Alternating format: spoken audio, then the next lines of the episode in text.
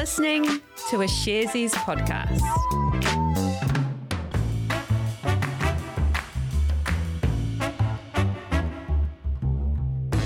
Tēnā tātou katoa, it's Thursday the 18th of November. This is Recap made for you by Sharesies. And Sharesies is a wealth development platform where our purpose is to create the most financially empowered generation. Here it comes. It's the disclaimer. Investing involves risk. You aren't guaranteed to make money and you might lose the money you started with. Any information we provide is general only and current at the time. If you're looking for help with your investment choices, we recommend talking to a licensed financial advice provider. And welcome back to uh, the Recap studio. It's Alice. Hi, Alice. Hey, Jose, it's nice to be back. It's, gl- it's great to have you back, and I'm so glad you're feeling a lot better. Sounded like you were quite under the weather. Yeah, I was a bit crook, so I just I you know stayed at home, rested up, got a COVID test, and and yeah, which you know came back negative. But um, great, that's good. so I'm back on deck today, and also thank you to John for filling in um, while I was away. Yeah, yeah. Big thanks to John uh, for doing that. But Alice, what's been happening today? Let's move on. Yeah, absolutely. So, Sanford, the seafood company, uh, released their full year financial results today. So, before we get into it, can you just give us a quick uh, overview of what Sanford does?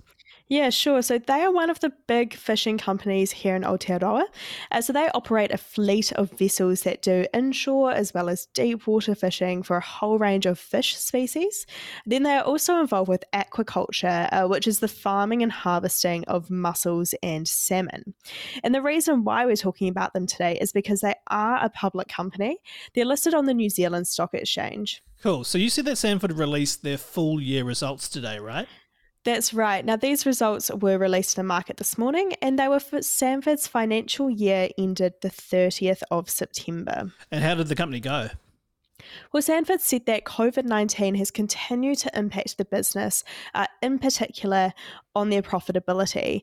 In fact, it's the company's second year of weak financial performance due to the pandemic.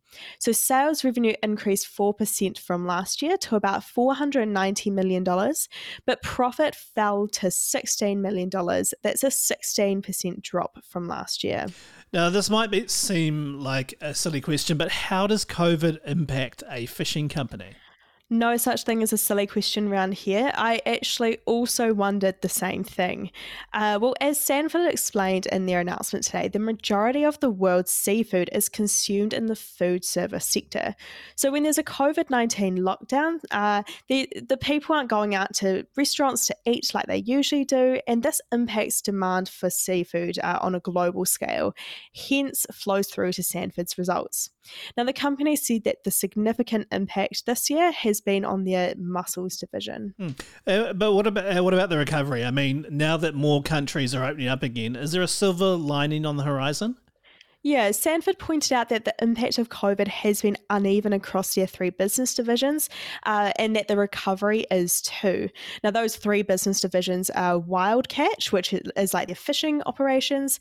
Then they've also got salmon and mussels. So, for Wild Catch, this is the company's largest division. Sanford said that uh, demand's still well below pre COVID levels, but there's signs of demand increasing as global food services start to reopen. Uh, the company also said that salmon is improving, but the mussels division is where that lag is. Another thing that we're always talking about on Recap is all of the disruptions with supply chains around the world. Uh, that's had a massive impact everywhere. Has that been uh, the same with Sanford? Yes, CEO Peter Reidie said that the supply chain reliability and costs remain challenging, and that the costs to supply have eroded the company's margins uh, or profitability. So he said that the company has been actively working uh, to minimize supply chain risks. As part of that, Sanford's recently signed a two year agreement with a supply chain group called Kotahi, uh, which Reedy said makes them much more confident about access to shipping. And did Sanford say anything about their plans for the year? They did. Sanford listed a number of strategic priorities for uh, 2022, which the company said will rebuild profitability and prepare them for future growth. Now, some of these include rebuilding mussel profitability, uh, grow developing opportunities in wild catch, retaining salmon profitability, and preparing for future growth. And finally, will Sanford be paying a dividend? No, the company said that their board decided it's prudent not to pay a dividend this year, uh, but but they said they intend to as soon as it's feasible. Thanks very much, Alice. A busy day for results postings in Aotearoa because you've also got some news from AFT Pharmaceuticals, Jose. I certainly do. So, the Auckland based drug maker pushed out its half year results this morning. If you're new to AFT, the company produces over the counter medication, including skin ointments, first aid creams, eye drops, and a product called Maxigesic, which is a pain relief medicine. We'll hear a bit more about that uh, a bit later on. Okay, so firstly, let's run through the numbers. Yes, so these results are for the first half year ending September. AFT recorded gains in profit and revenue. It more than tripled its net profit for the same period last year to $4.2 million. And revenue increased by almost 14% to $55.5 million. Now, despite that growth, the company acknowledged COVID has had an impact on the company. Uh, Managing Director Hartley Atkinson says that the uh, COVID restrictions have impaired customer access to their products in pharmacies. But he says they've still done well and puts the company's performance down to having their feet in several different markets. We've got a fairly uh, diversified business, and typically we see some territories perform maybe when other ones are a bit flatter. Um, so it's really having the benefit uh, of the diversification across Australia, New Zealand, Asia, and international. So really, it it's, it's that. Plus, obviously, our team have done a lot of work and stuff. Uh, you know, I mean, I think if it hadn't been for COVID, we would have got a better result, but still, it's still uh, a respectable result. Okay, and what guidance did they give for the coming year? They reiterated their previous guidance of an operating profit for the year of 18 to 23 million dollars. Atkinson also reconfirmed their intention to offer a dividend to their shareholders when conditions are met we get asked pretty frequently um, by by shareholders, and what we've said is we're looking to improve our net debt to the twenty five to thirty million dollar mark.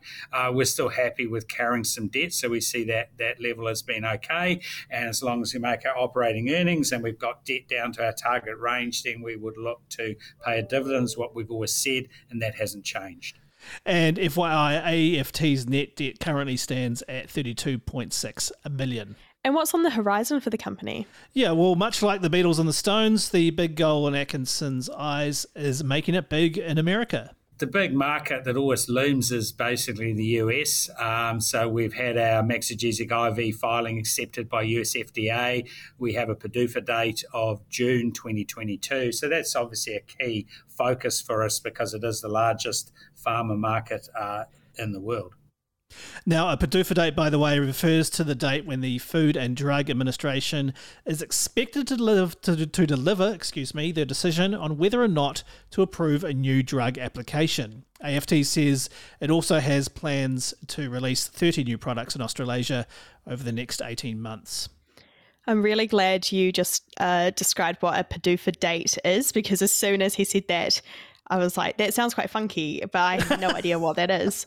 Uh, PDUFA is quite fun to say. Um, it's the it's it's so much fun, and who would have thought, uh, you know, an amazing acronym like that would even exist. Jose, to wrap us up today, I have some news about a company that you actually talked about yesterday on Recap. Oh, uh, really? What's what's that one? Well, before I reveal which one it is, I have to admit I'm actually quite embarrassed because I just discovered that I've been mispronouncing this company's name up until now. Uh, and I also know that we have talked about this company on Recap before, so I've been quite blatantly uh, talking, saying the name wrong um, on, on air. Uh, but it is NVIDIA the American company that makes graphics cards and computer chips. Now, up until about 3 p.m. this afternoon, I was calling this company NVIDIA. Uh, I mean, I think it's a pretty easy mistake to make, and I'm not at all sure I haven't been doing the same thing. I mean, it is confusing because it's spelt with an N next to a, a V uh, next to each other, so I'm sure we can forgive you. And as you mentioned, John and I discussed NVIDIA on Recap yesterday. We talked about NVIDIA's proposed takeover of another chip company, ARM. So, why is the company hitting the news again today? Well, it must be a busy week for NVIDIA because the company released their latest quarterly results this morning. Uh, that's New Zealand time. Now, these were for the company's third quarter of their financial year, which ended in October, and they beat expectations. In fact, CEO Jensen Huang said that the third quarter was outstanding with record revenue. Oh, that sounds interesting. Tell me more. Okay, so Nvidia's, uh, I just said it again. Nvidia. Nvidia, you can do uh, Their revenue for the quarter came in at 7.1 billion US dollars. That was up 50% year over year and beat expectations of 6.8 billion. Uh, as for earnings, those came in at $1.17 per share adjusted versus the $1.11 expected. That's also up 60% compared to this time last year. So, what's been driving all that growth? Well, it's been a game of supply and demand. Uh, the company has had more demand than it can meet for, for their chips, and that's caused prices to increase. In particular, NVIDIA pointed out that they've had a surge in demand for uh, NVIDIA AI. These are graphics processors that NVIDIA makes for artificial intelligence applications. Now, big enterprises and cloud providers are after these. This revenue is classified uh, in their um, income statement as data center sales. Sales in this area increased 55% to $2.9 billion for the quarter. And NVIDIA is also really big in the gaming space, right? Yeah, that's right. They make processing chips that are used by uh, gamers or the graphics companies and that.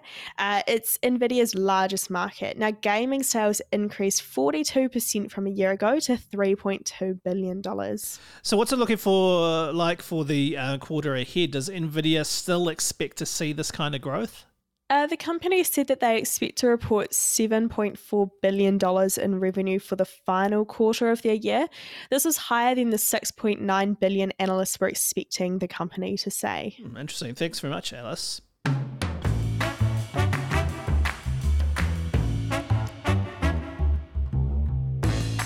And that was recap for the 18th of November. Thanks so much for listening. Do not forget to give us a rating and review on Apple Podcasts. Our email is recap at sharesies.co.nz if you want to get in touch. And you can also leave us a, a voice message. There's a link in the episode description. And we will be back tomorrow for Casual Friday. Can't wait. Mā te wā, see you then.